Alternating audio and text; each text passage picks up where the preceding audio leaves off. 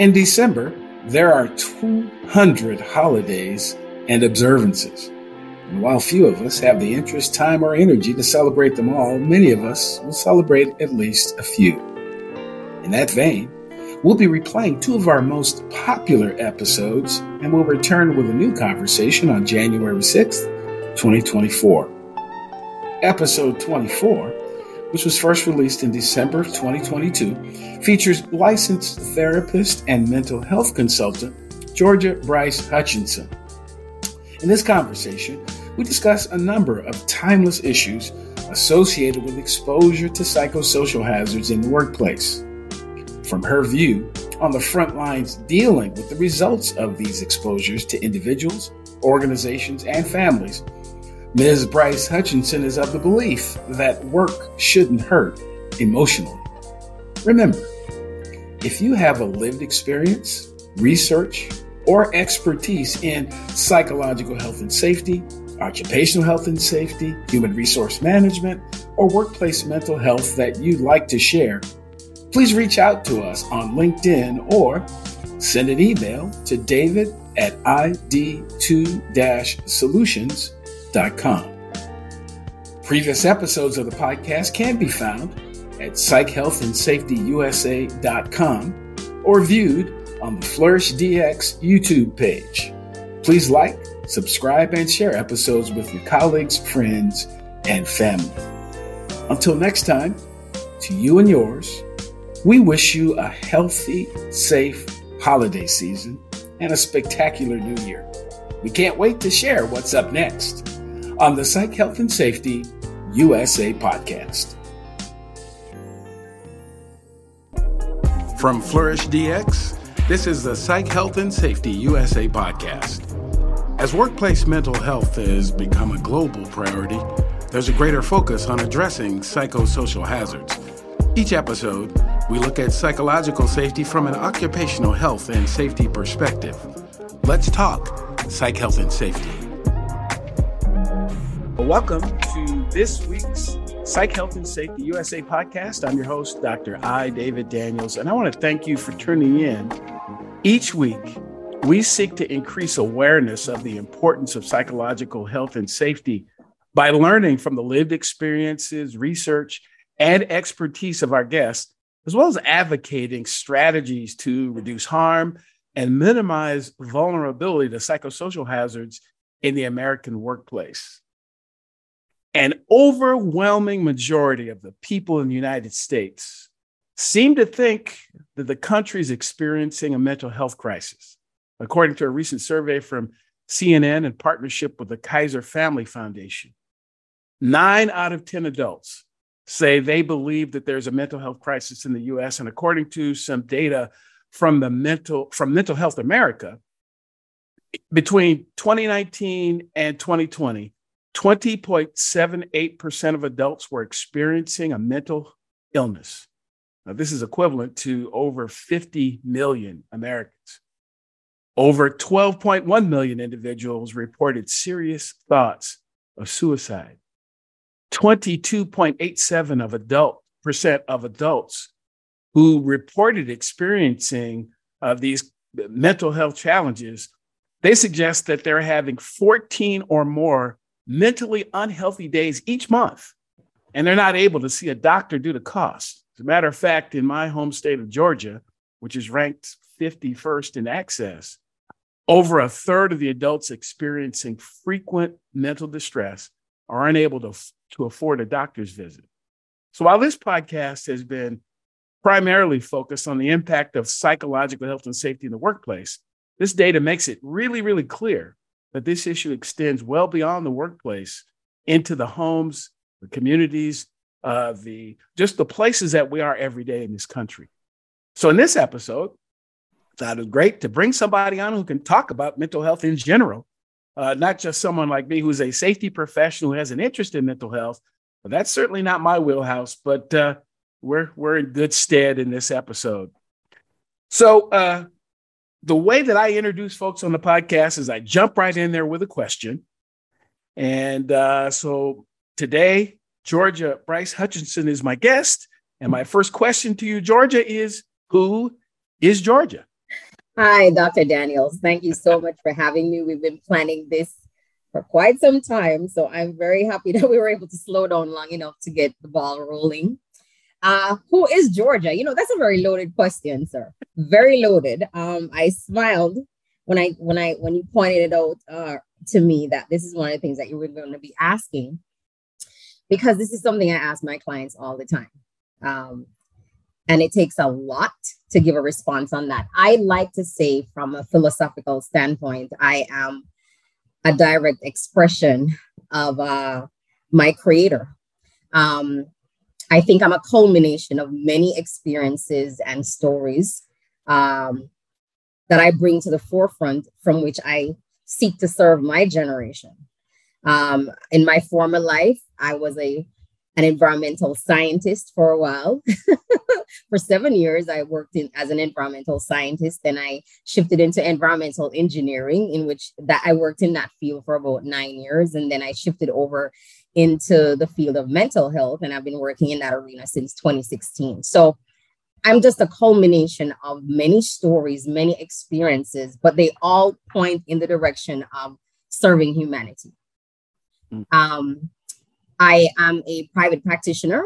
Uh, I own built the company Building Families According to Pattern, where I provide therapeutic services to couples, whole families, as well as individuals. And then recently, I've been getting more into mental health consulting and training at the corporate level. This is something that I'm very passionate about because I am a big advocate for mental health awareness. As you know, we've crossed paths at some of these um, industry conferences, and this is a very deep passion for me. I am a speaker, obviously. I'm a presenter. I'm an author. I'm a daughter. I'm a wife. I'm all of those things all wrapped up in one. wow. Wow. Uh, I, so you something I didn't know, or maybe you shared that with me and I I forgot. So how does a person get from environmental science? What's the connection between environmental science and mental health? How, how, Let me how tell you. How that happened.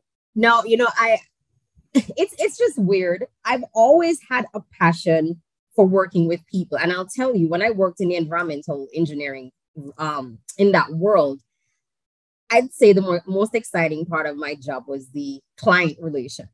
And I enjoyed working or interfacing with my clients. Um, I think for a very long time, there were breadcrumbs indicating that this is the direction in which I needed to go because I've always been the person people would come to for answers and problem solve, and I'm very solution focused. Um, I have a desire to see people excel. And so even in my role as an environmental scientist slash engineering, I was doing a lot of more people oriented uh, work. So, what's the connection? You're dealing with people, um, whether they're environmental scientists, whether they're environmental engineers, whether they're um, people in the construction world, the manufacturing world. You're dealing with individuals. So, I, I I'd say somebody has to be able to bridge the gap, and I think my background helps to facilitate that um, I have some insight into how that world operates, but now I'm bringing my skill sets from the world of mental health into this arena to be able to have impact so that it's not just, I know Dr. Daniels, you talk a lot about psychological safety. It's not just physical safety where we've predominantly put our emphasis. Now it's bringing the psychological or the human piece to it. So, yes, there is a connection. Whatever industry we're in, there's always a connection between when it comes on to mental health and working with people in various sectors of society.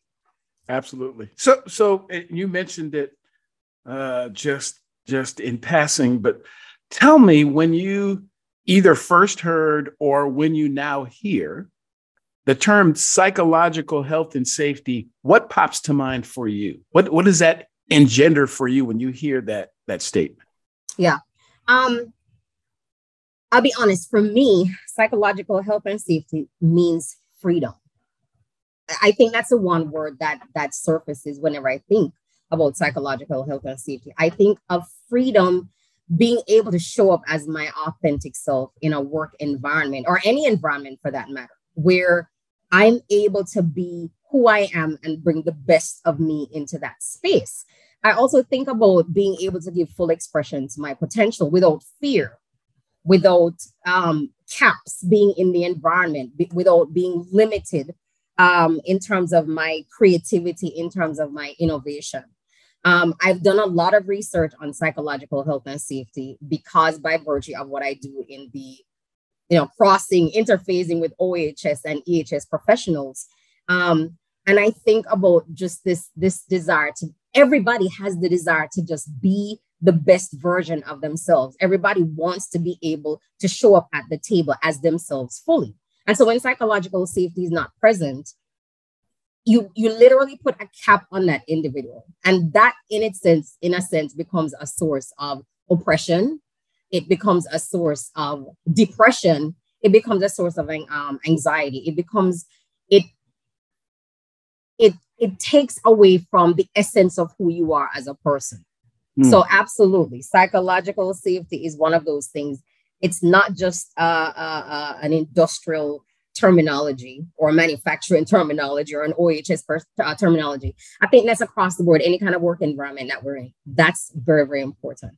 Absolutely. Very important for me. Yeah.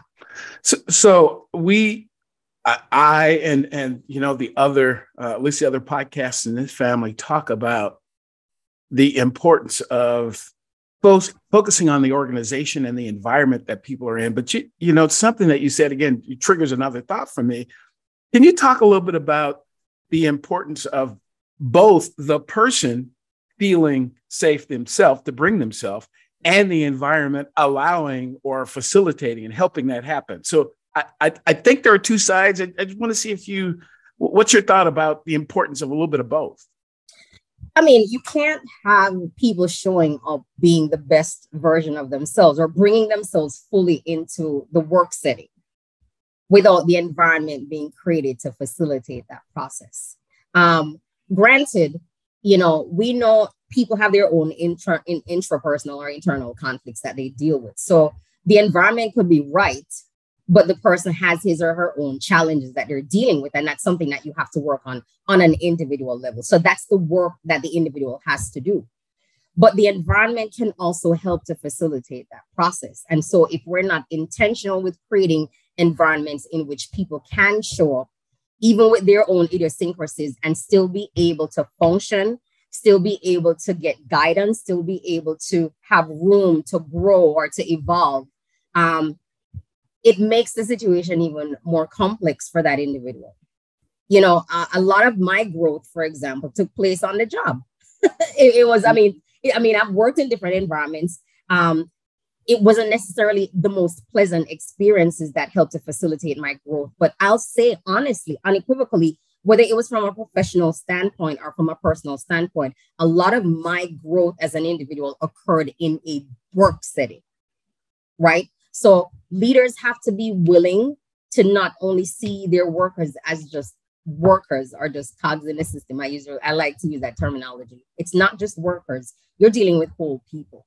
And so apart from just setting infrastructure in place to make sure that work is occurring or that people are meeting their their job whatever jobs whatever skills that you hired them to do and to follow through on on on, on their commitment in terms of work you also want to be able to create an environment in which people are also growing because if they are then they're able to bring the best of themselves to work and it that, at the end of the day it's just going to impact the organization mm. Mm. Both people, both will win. The organization will win. The, env- the the individual themselves will win. Wow, that's uh, that's that's pretty powerful. Pretty powerful. And and so it now looks like it looks like you're actually working on both sides of that equation. Yeah. Uh, so you shared a little bit about your background as a therapist. Let's get into more detail. So again, how how does it environmental engineer end up becoming a therapist? I mean, what? I mean, the steps you go through. Because I, I, know, I know, it, it is, it is a stretch, in all honesty, because when you think of it from in terms of thought paradigms, it literally is the opposite sides of a coin. Yes. Both, right. Um, the engineer is very logical, very rational, very black and white, very pragmatic. Uh, the therapist, it's it's it's more soft, it's more um abstract, um, it's more, you know, we like to use the word the term touchy feely uh, somehow I've been able to marry both worlds. Somehow I've been able to to to make that it's not a transition because I really believe I have both feet still in both environments. I still function very much as an engineer. I'm still very much logical. I'm still very much black and white. I'm still very much rational, still very process oriented in my thinking, still very systematic. And even with working with clients, I take that approach as a therapist and it actually works. I think at the end of the day, um, Dr. Daniels, it comes down to valuing people. That's how I made the crossover. Because if you value people, no matter what industry or arena you're functioning in, valuing people, there's a way you go about relating to people, there's a way you go about treating people. So it's not that foreign, even though somebody may not be schooled. For, for example, you're not schooled in psychology as I am. But if you value people, you're going to show up and treat people a certain way that it doesn't require to be qualified as a therapist to be able to treat the individual the way the person wants or needs to be treated. Right. right. Absolutely. Wow. And yeah, thanks for that encouragement to kind of continue. some of, I'll, I'll, be honest, some of the way that I deal with people, I learned from my mom. Mm. I, that I, I watched her and I continue to watch her. Uh, just the, uh, I share with people she's one of the most forgiving people on the planet. I haven't quite got there yet, but, but uh, it, it's it's watching the way she's you know over the course of my life interact with with other people. You tend to like all mammals do, we tend to imitate behavior that we see.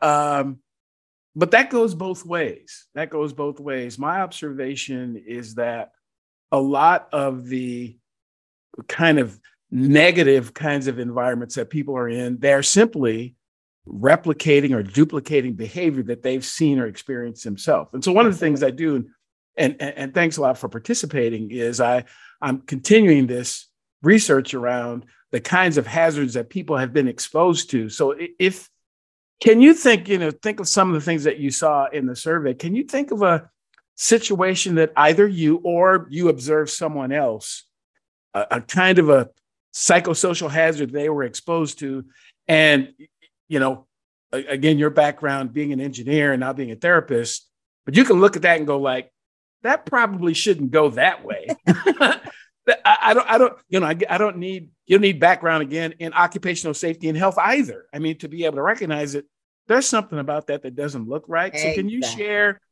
you know, to, to the extent you, you feel comfortable, an experience that either you have or you're aware of someone else that had that it went like this, but it probably should have gone another way. Absolutely. Um, I could talk about myself and I had to kind of, you know, review or do a preview of uh, the span of years I've worked for someone else. I've, I've worked for the uh, for other organizations because I currently work for myself. And uh, one thing I think really stood out for me was um, the lack of constructive performance feedback and evaluation process. Um, and I coupled that with the lack of encouragement and acknowledgement. That was a big thing for me when I worked in an organization. I struggled with that tremendously um, and I hated the end of the year every year when we had this 360 performance evaluation because the feedback that I would get, perhaps it was how it was handled, how it was conveyed. It made, it didn't add value to me. Number one, it took from me because here I was sitting in front of a supervisor who was giving me feedback from, I'd like to classify a bunch of people sitting behind computers typing something about me I don't know who it was, but it wasn't something that was necessarily pleasant. And at the end of the day, it often seemed to come down to not my work performance, but a, a difference in personality. So you were uncomfortable with my personality, my person. And that's what you were critiquing or criticizing.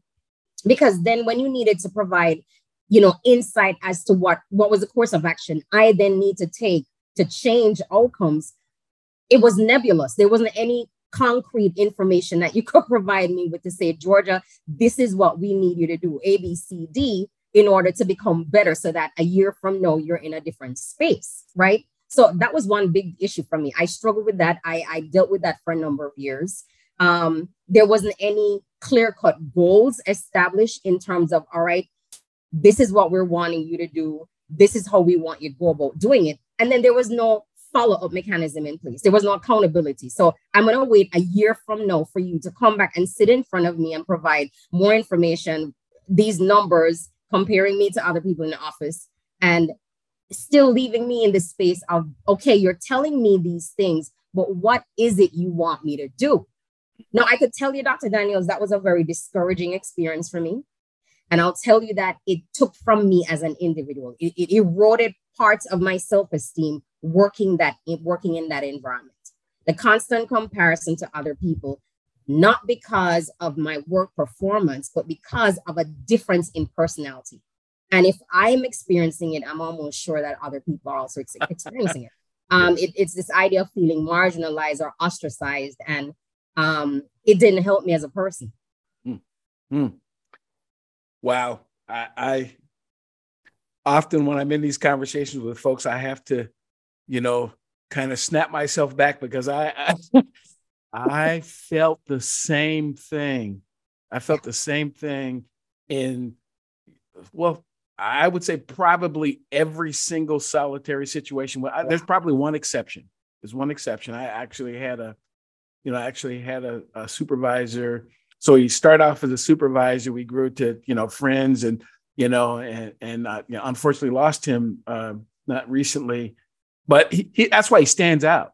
Is the person who I really felt like was trying to help me the way I was. Yeah. And not trying to make me something that I was not. Exactly. And, and, and again, it really resonates when you say how we sit down for these ridiculous performance yes. evaluations and, and what makes them ridiculous? Here's here's part of the thing that that to me makes them. And I'm going to editorialize here.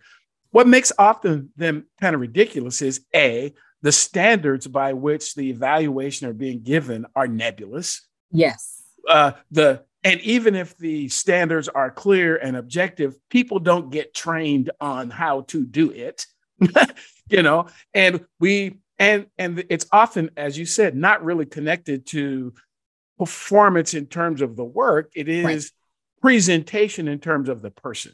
Yeah. And, and, you get people starting to even question themselves and wonder, and well, there's something wrong with me. Mm-hmm. And and I, I feel like any environment where I have to question myself, I'm in the wrong environment. Exactly.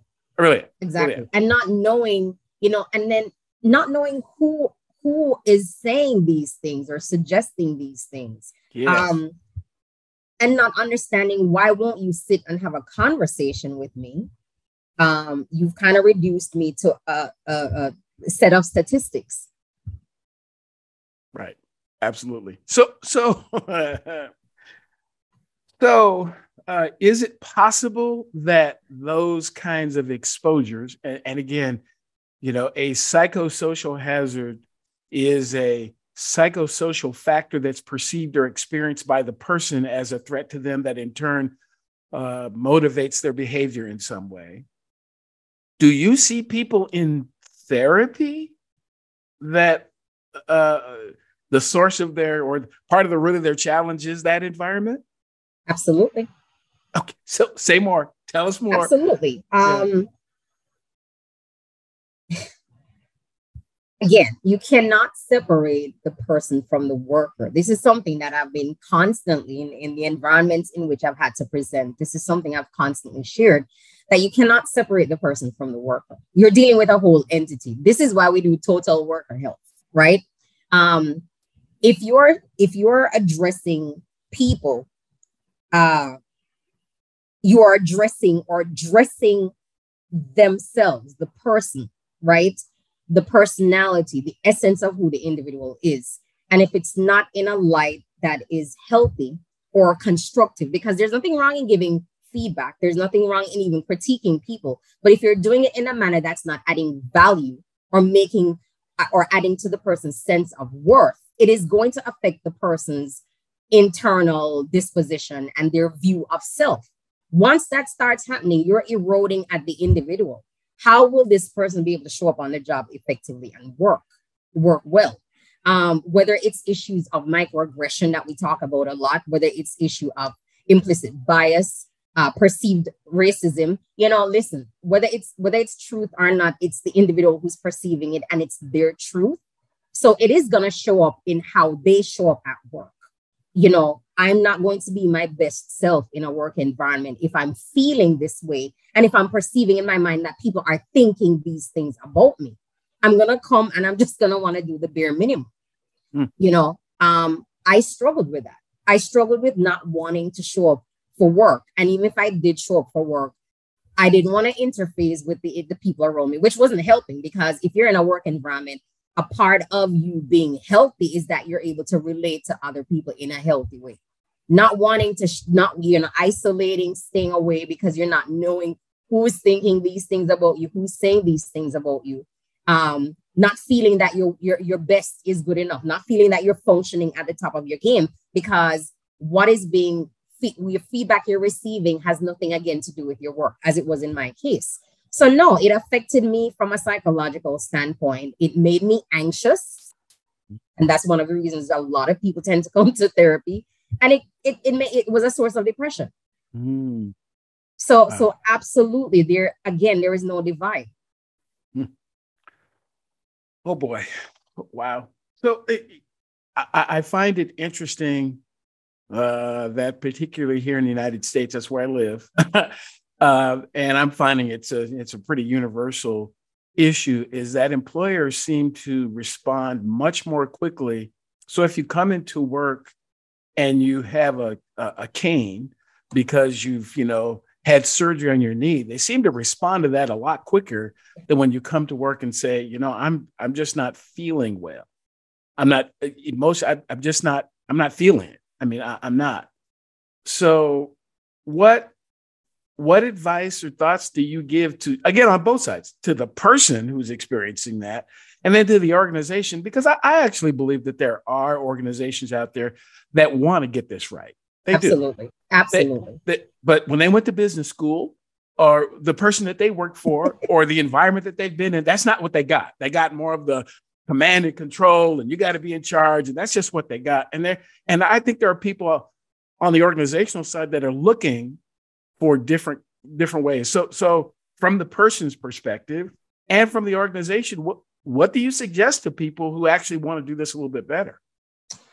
So again i i really believe the idea of that total worker health approach is most most poignant here or most important. If you are if you view your workers from the standpoint of being humans as you are human from the position of the leaders no you are you are leading an organization your organization is comprised of people who are just like you whatever your needs are whatever it is that you're expecting to be able to function at the best or at your optimal capacity as an individual the people who are working for you are needing the same ingredients because we're human beings.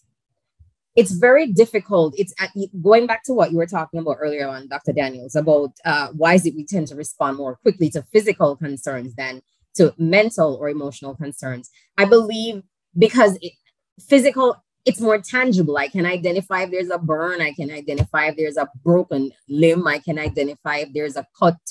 It's very hard identifying when there are intra, intrapersonal conflicts taking place inside the individual it's very hard to identify or it's not tangible when somebody's saying to you i'm not feeling i'm feeling depressed or i'm feeling very anxious it's very hard for that to how does that look because that's more of a subjective experience but the reality is it's credible and it is going to show up in how the individual is performing and ultimately it's going to affect the bottom line of the organization because again we know people call out from work more for depression and anxiety than they do for other things, right? Mm-hmm. So, mm.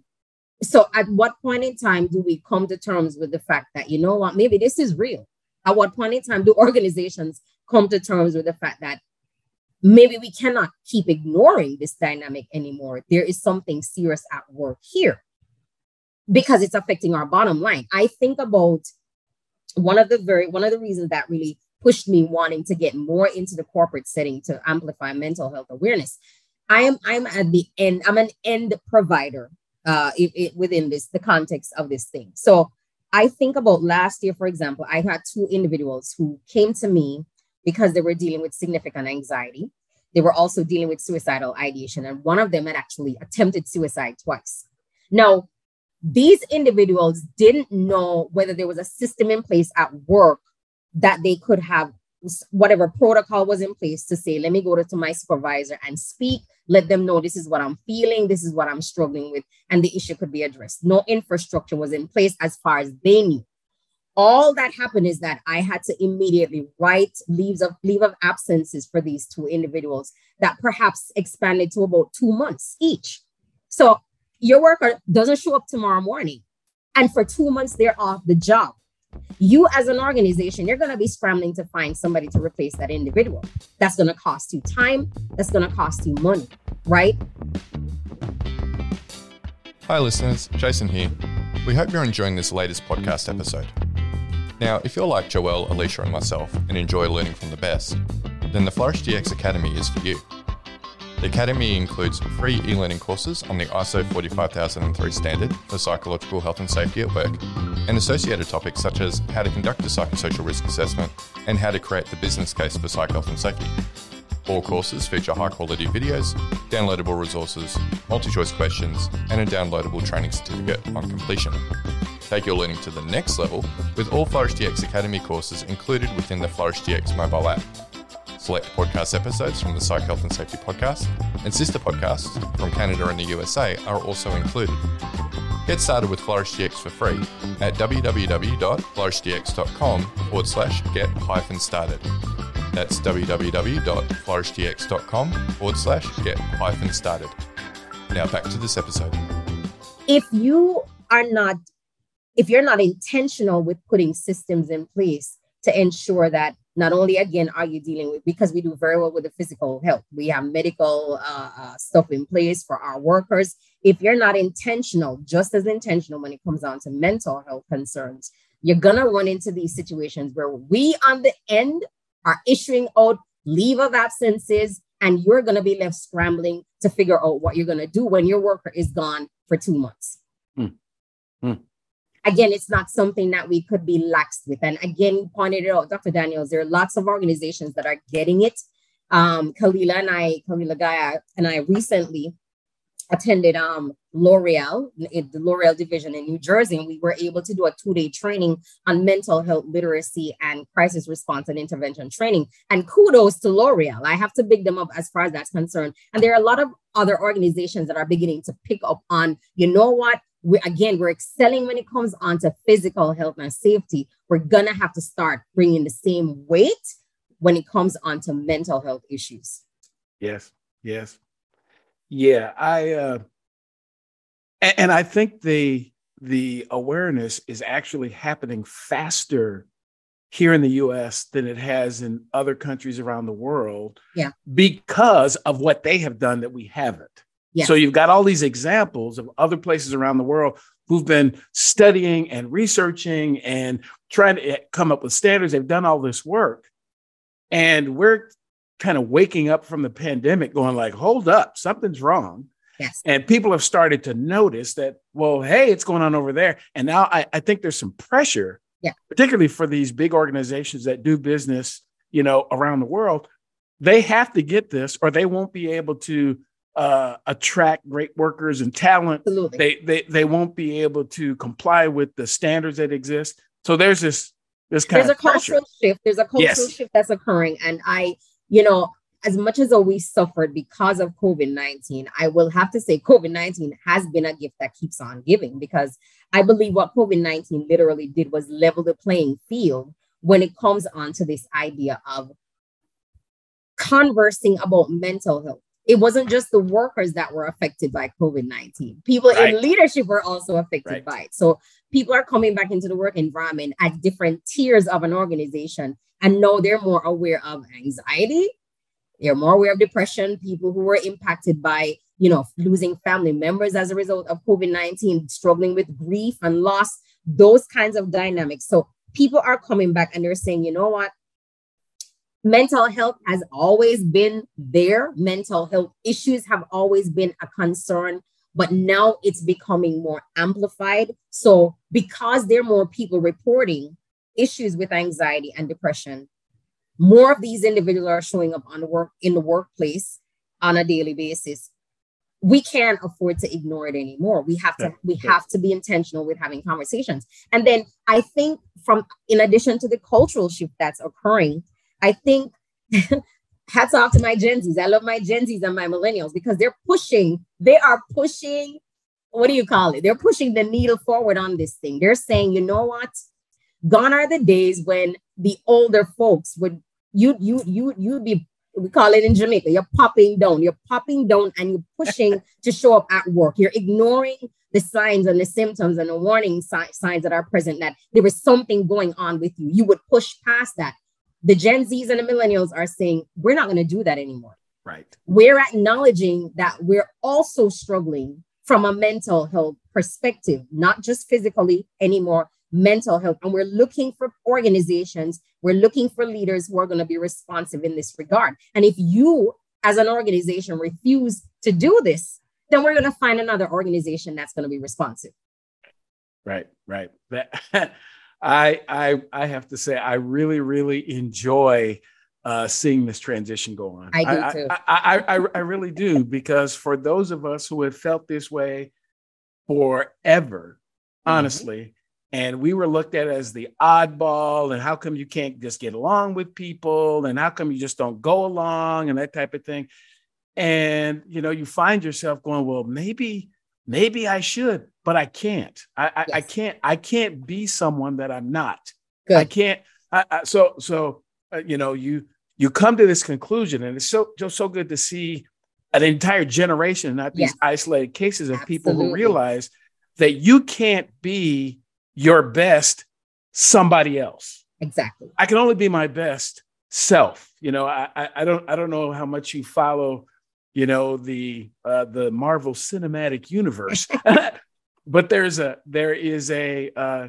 there's an Endgame. You know, so but this is a bit of nerding out here for a second. So Thor goes back in time to to find his uh, to find one of the one of the, the, the stones, and he has, actually gets to see his mom who passed away. And his mom tells him something. It's interesting how these you know movies can have so uh, so many little quotes and whatnot that really make sense. But she says we always do a terrible job of being someone that we're not. We're going to do our best job at being ourselves. Absolutely. You know, that's not the exact quote, but it's that, it's that essence. We can't be somebody that we're not. And we as individuals and as organizations should stop expecting it. Yes. Stop expecting people to be something that they're not. You hired people for their set of skills and their ability yeah. to contribute to whatever it is you're trying to do, but they're a human being. Yeah. They have days that they don't feel good and and they have days that they're feeling really great and have more energy or less. And the question is, what are you doing in the environment you're creating to help that or to hinder that? Yeah. That's just really so important. And I, and I really like, you know, uh, again, it's just interesting to have a person such as yourself who does have both the analytical, linear, sequential approach to things on the one hand, but also the you know the touchy feely because yeah. it's not you know I I I believe uh, particularly as I've had more birthdays, I'm not about binary choices anymore. I'm really not. Yeah. It's not this or that. It's probably yeah. this and that. Yeah, both and. Yes, both and. So we, we call it both and. Yeah. Right. So so so again, you uh, you talked about the fact that you in your therapy sessions you you tend to uh, do you tend to have individuals? Do you do families groups? How, how does i do i do individuals. Um, okay. i do couples and i will do whole families. Right right. Ha- have you found organizations asking you to do uh, sessions for groups of people?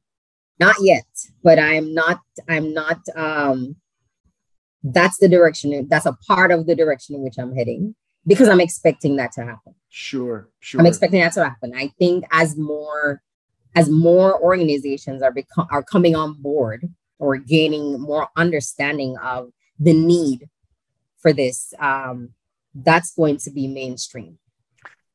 Yeah i yeah and that that was you know a kind of a leading question because i'm hoping that i was hoping that you would say that because you know, a lot of people talk about how their organization is like family. We want, but that what does that mean? I mean, because yeah. people have different experiences, and mm-hmm. sometimes even the mention of family is traumatic for people. Because mm-hmm. in my family, And on the other hand, people have these expectations. My family was so wonderful. And we and when when those when you call yourself family doesn't match up with my idea of it, you're gonna have some challenges. Absolutely. And, and, one of those, you know, one of the folks you may need to bring in is someone like you, really yeah. to sit with groups. I, am finding myself doing some similar. Again, not a therapist, but uh, I, I I enjoy talking to groups, but I also enjoy the kind of question and answer session after the fact. Yeah, because that's when I start to we really start to engage with people, and and there are occasions where I go like, wow, as a safety professional, but there's something else going on. I probably need to have you. I have a friend I need to have you talk to. I mean, seriously, yeah. I, I, that's to me that focus on total worker health means it does. If I, as a safety professional, so I go in to do an investigation of a physical injury, I, and I find out that there is a psychosocial root to it, and one of those psychosocial roots is the mental health of the person. Why do we just stop? Why don't we do something to try to help preserve that person? because that work actually often is a lot cheaper than finding a new person. It really is. It really is. If we took the time to get them into, you know, again, I was in the fire rescue service for a lot of years. And I'm of the opinion that virtually everybody I work with needs therapy. I do. I, I believe it. I, a lot won't do it because yeah. of societal pressure and, you know, stigmas that we still have to stigma. Absolutely. Yeah and I, barriers too because you know you, you mentioned something earlier on about being you know when we were talking earlier about georgia and people wanting help but not being able to access help. So that's the other piece. There are lots of people who want to get help but can they access it? You know perhaps you have the nearest therapist or provider being 50 miles away. Does the individual have a vehicle to get there? Does the individual have insurance to access a provider or if they're not able to they don't have insurance can they provide can they are they able to pay out of pocket so it's it's the stigmas that you're dealing with but you're also having these barriers that you have to overcome for those people who want help and it's very difficult accessing help you, you, and you, you talked a little earlier, and something I wasn't aware of. I think before we were recording, so I wanted to to revisit it. You, you, there's actually a there are occasions when you have to travel to other states because they have recently, lack of resource or recently share, absolutely share a little bit about that. Yeah recently i worked i was working in um, california. So i'm based in florida but quite recently california had a strike. Mental health professionals were on strike including social workers um, uh, people in rehab centers, counselors, uh, marriage and family therapists like myself, psychiatrists, psychologists. And so uh, we were mobilized, a number of us were mobilized from across the country so that we could fill the gap, for one of a better word.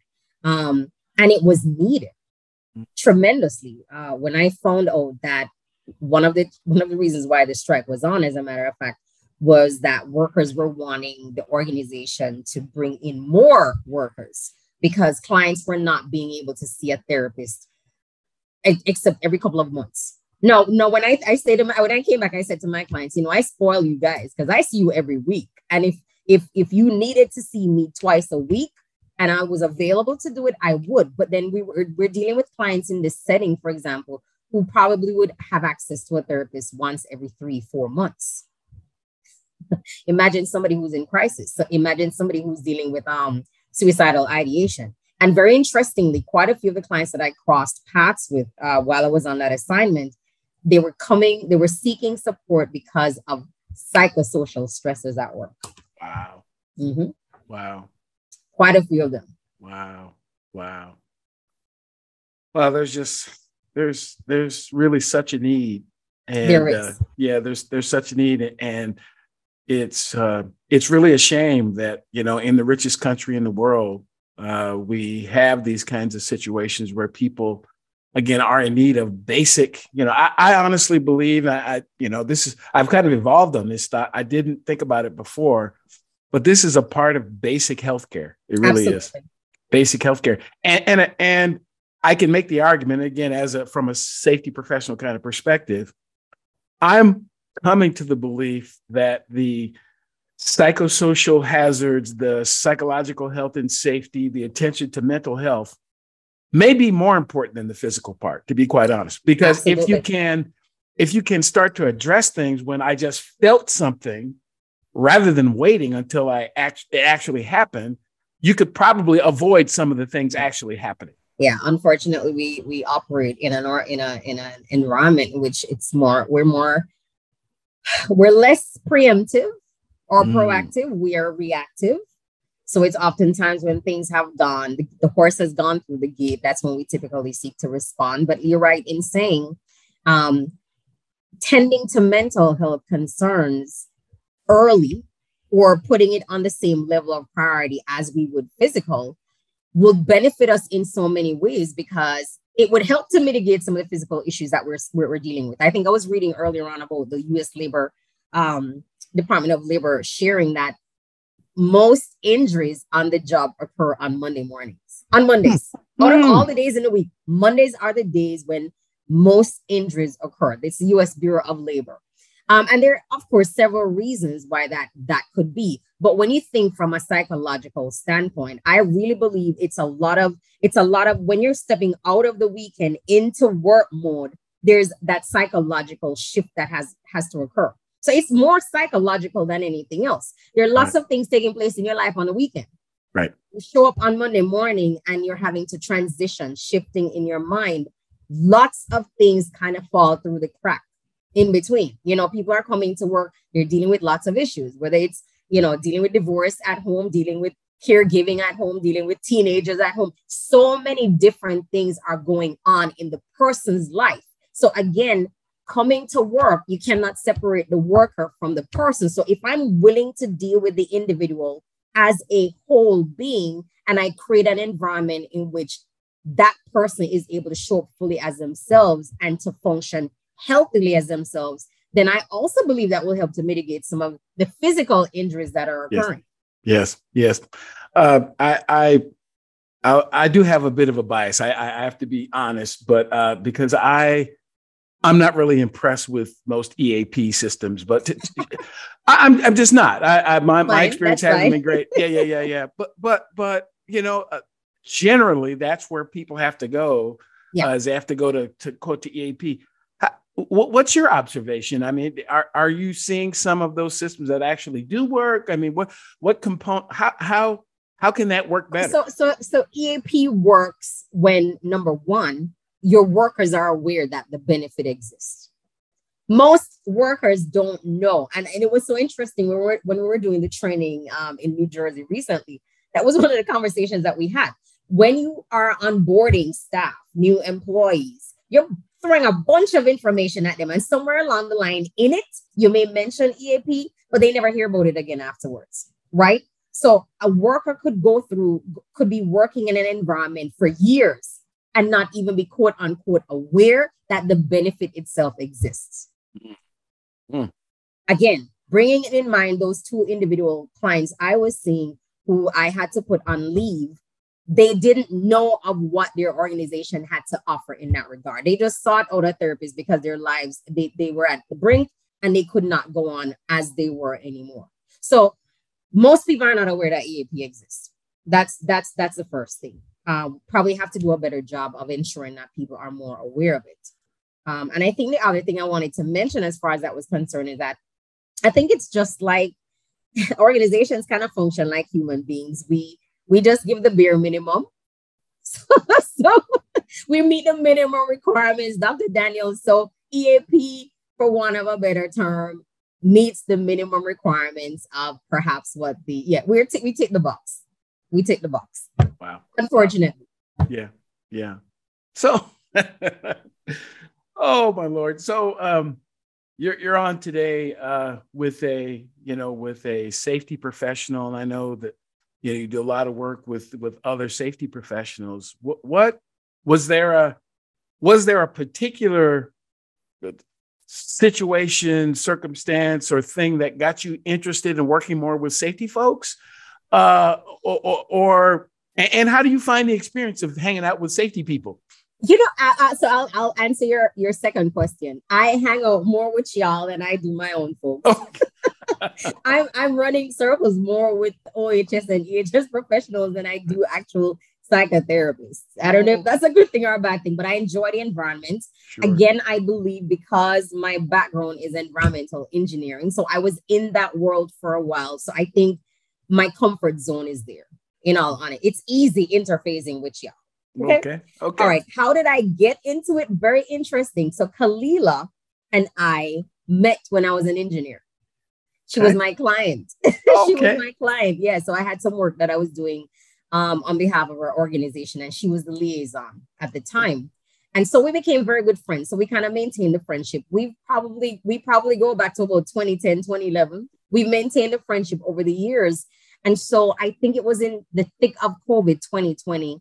She reached out to me, and her push now is wanting to amplify again the mental health piece of safety because again y'all have done an amazing job when it comes on to physical health. So she wanted an opportunity to start amplifying that aspect of um safety in general. So she reached out to me and she asked me to write an article first of all for something that she was going to be doing. She wanted to quote that article um, and then we had an opportunity to put together a webinar on behalf of BISE. It's, it's an arm of ASSP we did the webinar. She told me she was gonna uh, pr- put a proposal together for the ASSP conference, and so we ended up presenting in 2021 at the ASSP conference in Texas. And then she also pitched our proposal to the NSC.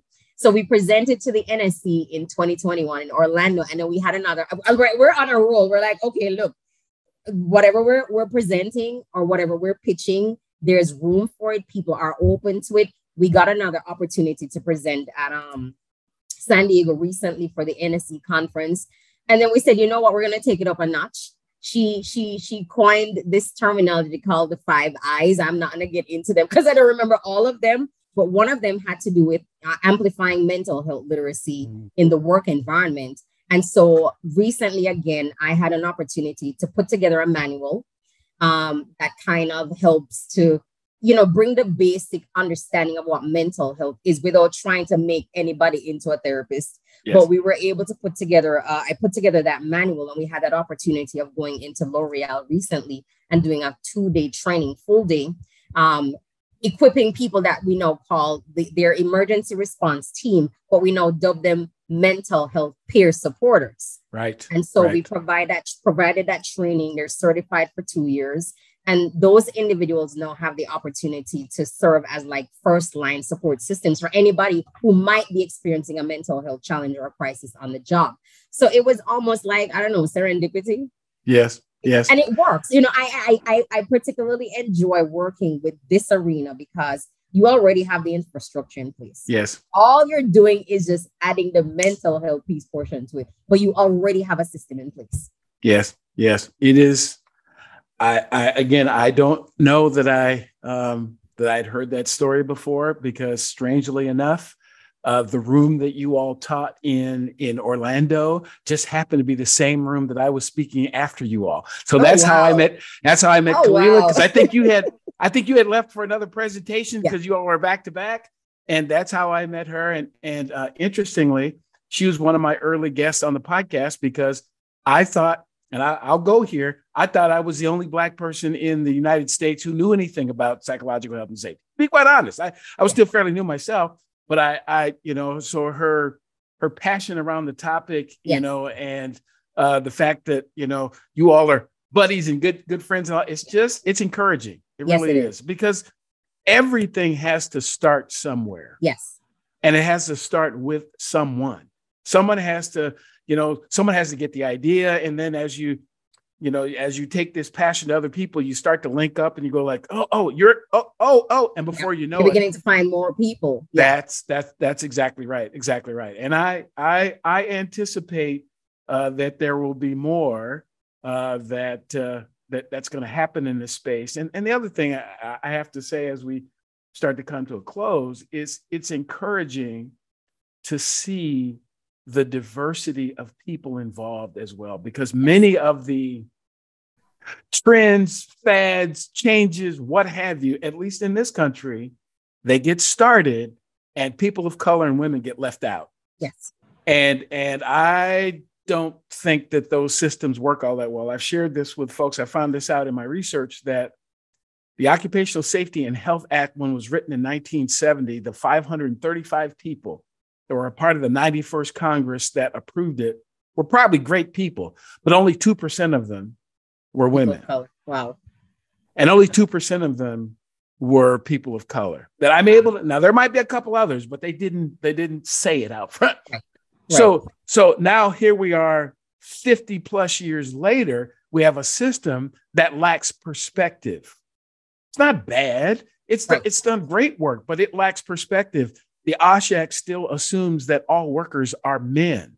Mm. It, it, it, mm. it, use, it uses those that kind of language. His employer, his work, his hold it. I mean, roughly half, and in some cases, more than half the working population are women. So why why why hasn't that changed? And and again, of the 19,670 words in the act, psychological is mentioned twice. Wow. So the act wasn't it wasn't you know, it wasn't set up to do this, but now we're starting. It was relevant this. for its time, absolutely. And now it does need to be upgraded. Um, it, it and does. the hope is, I'm hoping that it comes naturally, yes. but I also recognize that whether we whether we respond to the, the the situation at hand or not, there's some things that are going to happen by force. Because again, the people who are entering into the work world, aka the Gen Zs and the millennials, they're taking it by force. Like yes. they're they're taking it by force. We see the trends playing out, whether it's soft quitting or quiet quitting or whatever you want to call it. It's happening. It's happening, and um, organizations can't afford to sit comfortably anymore because you won't be allowed to sit comfortably anymore or else you will not be relevant. That's just the honest that, truth. That, that, that, that's right. That's right. I, I, I say that, you know, uh, you may not like change, but you'll dislike irrelevance even more. Absolutely. because that's what's coming. Yeah. Yes. So so if um if there are folks who are either listening in uh either wherever they get their podcast or uh perhaps watching us on YouTube or wherever they uh you know might see the the, the video component of this session, how can folks get a hold of you? Sure. So I am prolific on LinkedIn. I love connecting with people on LinkedIn. Uh, my handle at LinkedIn obviously is at Georgia Bryce. If you type Georgia Bryce, I should come up. Probably might, might be Georgia Bryce Hutchinson at this point in time, but I think my, my handle is still Georgia at Georgia Bryce. Um, I also am on for those people who are specifically looking for me as a therapist. I I am on psychology today pull my information up. I'm located, I'm based in Florida. So I I cover the entire state of Florida. I'm also looking now to get more into other states. So I'm preparing licensure to engage other states. Um, if somebody needed to reach me via telephone, my number is 786 471 8312. Again, that's 786 471 8312. And I know you're waiting to hear about my website. I do have a website, but I'm updating it now. So I don't necessarily want to send people over to that because it doesn't fully reflect who I am at this stage of my my my life.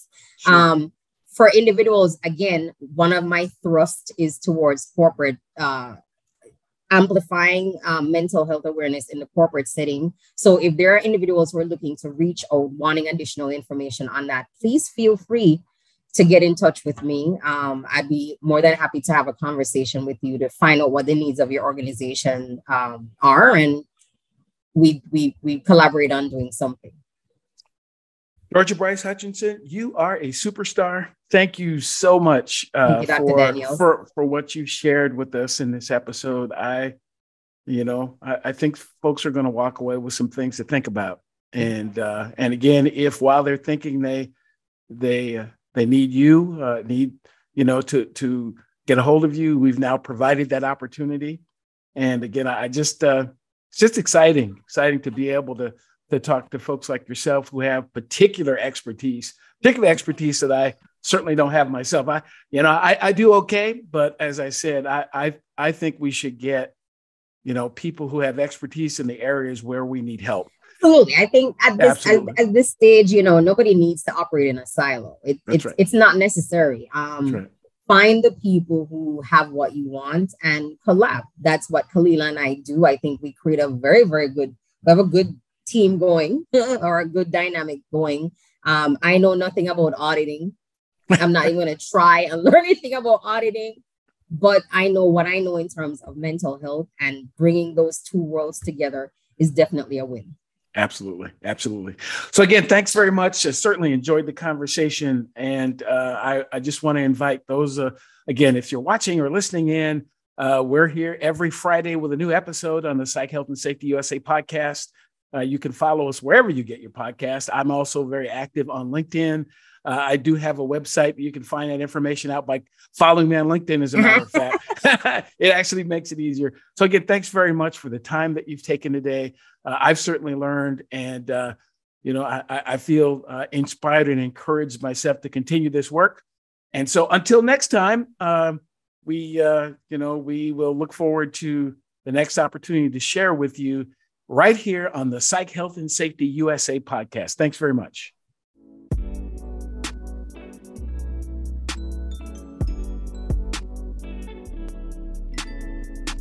Tune in each Friday for new episodes of the Psych Health and Safety USA podcast.